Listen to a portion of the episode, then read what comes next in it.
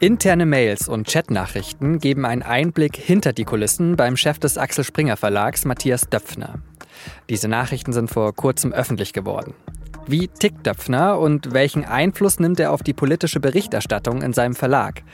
Darüber habe ich mit Cornelius Pollmer gesprochen, Redakteur im Ressort Feuilleton und Medien der SZ. Sie hören auf den Punkt, den Nachrichtenpodcast der Süddeutschen Zeitung. Ich bin Johannes Korsche. Schön, dass Sie zuhören. Die Wochenzeitung Die Zeit veröffentlicht Mails und Chatnachrichten von Springer-Chef Matthias Döpfner und landet damit einen richtigen Aufreger. Und das hat im Wesentlichen zwei Gründe. Erstens, Döpfner ist einer der mächtigsten Medienmenschen Europas, spätestens seit diesem Moment im September 2020.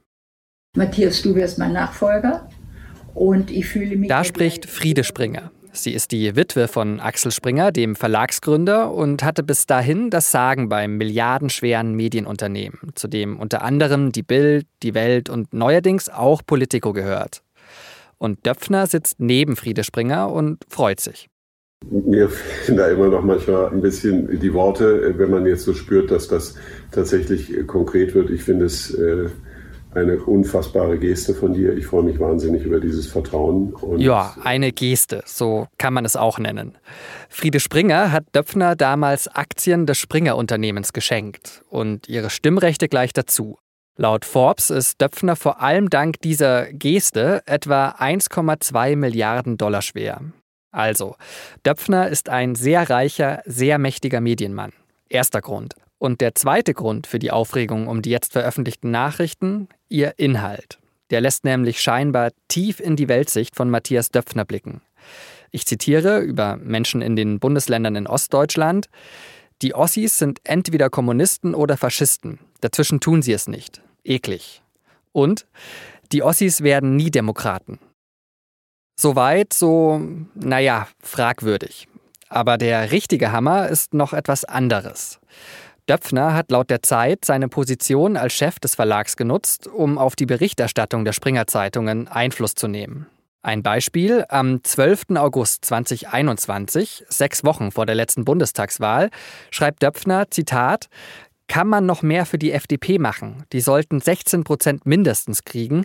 Lindner muss mutiger werden. Und Koalition nur SPD wäre deutlich besser als mit Grünen. Ebenso am 12. August gegen halb sieben nachmittags veröffentlicht die Bild einen Text mit dem Titel Alle Parteien brauchen die FDP. Wird FDP-Chef Lindner zum Kanzlermacher? Etwas weiter unten steht, Lindner werde zum wichtigsten Politiker avancieren, zum Kanzlermacher eben. Was verraten diese Nachrichten über Matthias Döpfner und was über den Springer Verlag? Das habe ich Cornelius Pollmer gefragt. Er kommt aus Dresden und, viel wichtiger, er ist Redakteur im Ressort Feuilleton und Medien der SZ. Er hat auch schon öfter über den Springer Verlag geschrieben. Hallo Cornelius, mal vorab gefragt, hast du schon so eine SMS vom Verlagschef bekommen, in der eine politische Handlungsanweisung drin stand?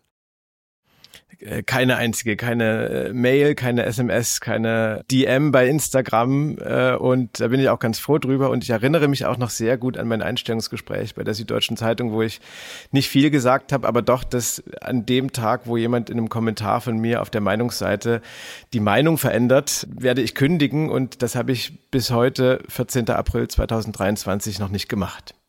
Ganz grundsätzlich gefragt, warum ist es denn überhaupt so ein Problem, wenn ein Verleger so großen Einfluss auf seine Zeitungen nehmen will? Also man könnte ja auch sagen, die gehört ihm halt. Ja, aber sie gehört ihm ja nicht, wie einem ein Garten gehören kann, wo man dann gewisse Blumen pflanzt oder nicht. Ähm, Journalisten sind keine Handpuppen und sie sind es auch dann nicht, wenn äh, die Hand zu Matthias Döpfner gehört. Und die Idee von Journalismus ist auch dezidiert nicht, dass alle Angestellten das aufschreiben, was der Verleger richtig findet oder falsch findet. Ähm, es gibt und gab früher noch viel mehr, so etwas manchmal wie eine Blattlinie, dass man sagt, äh, ein Medienhaus ist eher liberal, links, liberal oder eins ist eher konservativ konservativ. Aber was es heute zum Glück noch viel mehr gibt als früher, ist auch eine gewisse Binnenpluralität. Und äh, in einer guten Zeitung, einem guten Medium findet man verschiedenste Positionen vertreten, verschiedenste Ansichten und kann sich so sozusagen fortbilden, auch in seiner eigenen Meinung. Und das Ganze, das vielleicht als letzter Punkt, ist auch im Grundgesetz irgendwie festgehalten. Also es gibt eine Pressefreiheit und jeder einzelne Journalist, jede einzelne Journalistin ist äh, seiner eigenen Neugier verpflichtet, seinen Recherchen, dem Gewissen, der Sorgfalt und so weiter.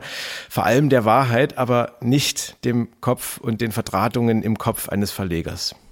Vielleicht mal für Außenstehende von diesem ganzen, von der ganzen Medienwelt erklärt, warum ist es denn überhaupt so wichtig, was beim Springer Verlag passiert?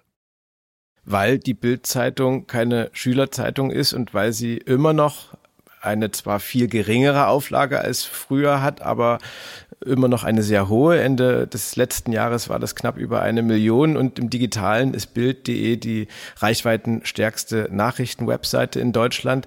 Das heißt, wir haben es mit einem wichtigen Medium zu tun. Wir haben es mit einem wichtigen Menschen zu tun. Matthias Döpfner war äh, Verlegerpräsident, hat auch ähm, in seiner Berufsbiografie vieles erreicht, was man anerkennen sollte, war einer der ersten und einer der wenigen damals, die eisern an die Zukunft von digitalem Journalismus äh, geglaubt haben und die sehr smarte Investitionen getätigt haben, unter anderem in den USA. Ähm, guter Lobbyist, äh, kann Leute begeistern. Also äh, wir haben es da auch mit einer interessanten Figur einfach zu tun und wir haben es auch mit einem interessanten und auch wirtschaftlich wichtigen Verlagshaus zu tun, mit einem Jahresumsatz von vier Milliarden Euro 2022. Also da ist in den reinen Zahlen schon viel, was für eine gewisse Wichtigkeit spricht und nicht zuletzt ist es auch deswegen jetzt wichtig, weil wir uns immer noch im äh, der lange andauernden Aufklärung der Vorwürfe des Machtmissbrauchs gegen den ehemaligen Chefredakteur von Bild, Julian Reichelt, befinden. Und deswegen ähm, lohnt es sich, sich mit diesem Sachverhalt auseinanderzusetzen. Du beschäftigst dich ja auch schon länger mit dem Springer-Konzern und auch mit Matthias Döpfer. Und dann, dann schauen wir mal auf die konkreten neuen Nachrichten jetzt. Haben dich die denn überrascht und hat dich überrascht, was denn dieser Döpfner so alles schreibt? Man war ja in gewisser Weise ein bisschen vorgewarnt durch eine SMS, die im vergangenen Oktober eine gewisse Berühmtheit erlangt hat. Das war eine SMS, die von dem Schriftsteller Benjamin von Stuckrad-Barre, wenn man so will, geleakt wurde. Ähm, eine SMS, in der Matthias Döpfner geschrieben hatte, gerade erwähnter Julian Reichelt, sei äh, einer der letzten oder der einzigen Journalisten in Deutschland, die noch mutig gegen den, ich zitiere das, neuen DDR-Obrigkeitsstaat aufbegehren würden. Und fast alle anderen Journalisten Journalisten seinen Propagandaassistenten, hatte Döpfner geschrieben. Und wenn man das in Erinnerung hat, war man, wie gesagt, etwas vorgewarnt und trotzdem hat mich das jetzt schon teilweise überrascht, was da in der Zeit zu lesen war, in der Schärfe, auch in der Bitterkeit, auch in äh, ja einer gewissen Radikalität und damit hätte ich in der Form nicht gerechnet und das führt auch zu einem Punkt, den ich ganz wichtig finde. Es ist immer, finde ich, äh, eine schwierige Sache, wenn privater Schriftverkehr einfach so in die Öffentlichkeit gerät, weil äh, man wenig Kontext hat, äh, über Intentionen wenig weiß, auch über mögliche Ironie, Absichten. Und deswegen finde ich die Diskussion sehr berechtigt, wie weit das jetzt legitim ist, dass wir uns jetzt hier mit SMS von Matthias Döpfner in aller Öffentlichkeit befassen. Ich persönlich bin der Meinung, dass das in dem Fall legitim ist, ähm, aber ich verstehe auch, wenn Menschen das anders sehen. Legitim vielleicht ja auch deswegen, weil er vor der Bundestagswahl geschrieben hat, man solle doch die FDP stärken. Also wenn man sich da so die Fakten anschaut, dann hatte der ja schon scheinbar vor, politisch Einfluss zu nehmen. Ähm, oder gibt es noch eine andere Interpretation dafür? Na, das ist ja schon mal eine wichtige Interpretation und es würde ja dazu passen, dass wir auch vor Matthias Döpfner schon ein, zwei Menschen in der Weltgeschichte erlebt haben, denen es irgendwann als Journalisten nicht mehr gereicht hat, die Welt abzubilden, sondern die ja auch noch kluge Ratschläge erteilen wollten. Da ist er, vermute ich jetzt mal, jetzt nicht ganz ausgenommen. Und ähm, überhaupt habe ich als jemand, der ähm, wenigstens richtig gemacht hat in seinem Leben, dass er bisher nicht nach Berlin gezogen ist, manchmal das Gefühl, wenn ich auf diese Stadt gucke, es gibt dort zwischen zu vielen Menschen zu viel Nähe, die vielleicht auch niemanden davon so richtig gut bekommt. Und äh, wenn wir jetzt mal auf die FDP abheben, dass äh, die heutige Ehefrau von Lindner vor der Eheschließung äh, für Springer von FDP-Parteitag berichtet hat und dass äh, Lindner und äh, Döpfner dann so essen gehen und so, dass das kann man wahrscheinlich alles machen, aber äh, ich finde irgendwie, das sieht wenigstens nicht gut aus, um es mal ganz höflich zu formulieren. Dann blicken wir nochmal in die Zukunft. Äh, was meinst du denn, werden diese veröffentlichten Nachrichten denn jetzt da ändern? Also sowohl für Matthias Döpfner als auch für den Springer Verlag? Das ist eine gute Frage und, und ich weiß darauf natürlich auch keine Antwort. Und die Frage ist ja auch immer, wie sehr ist Springer Döpfner äh, und äh, wie viele andere haben da noch, noch, noch was zu sagen. Und was man vermuten darf, ist, dass diese Veröffentlichung jetzt ihm nicht unmittelbar schaden wird, im Sinne, dass er jetzt irgendwie übermorgen zurücktreten müsste oder so. Das glaube ich nicht.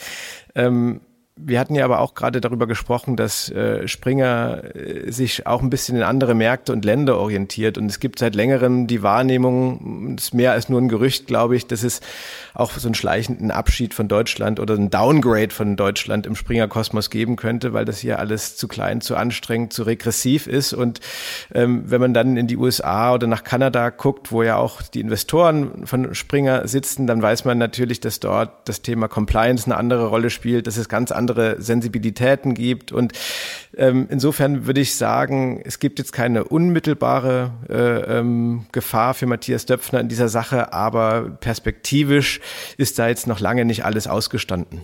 Cornelius, vielen Dank dir und auf bald. Danke, Johannes. Mach's gut.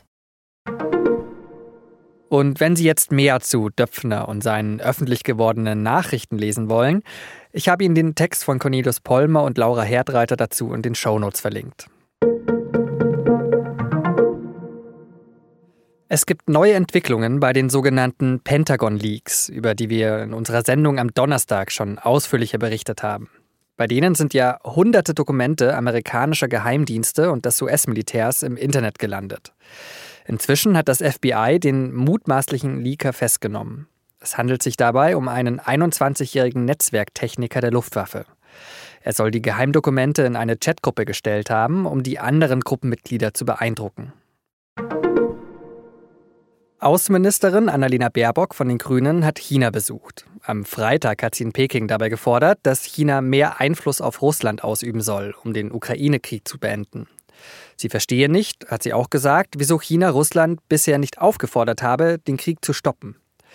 In einem Gespräch mit ihrem chinesischen Amtskollegen hat Baerbock außerdem gefordert, dass China keine Waffen an Russland liefern solle. Und das wurde ihr daraufhin auch zugesichert.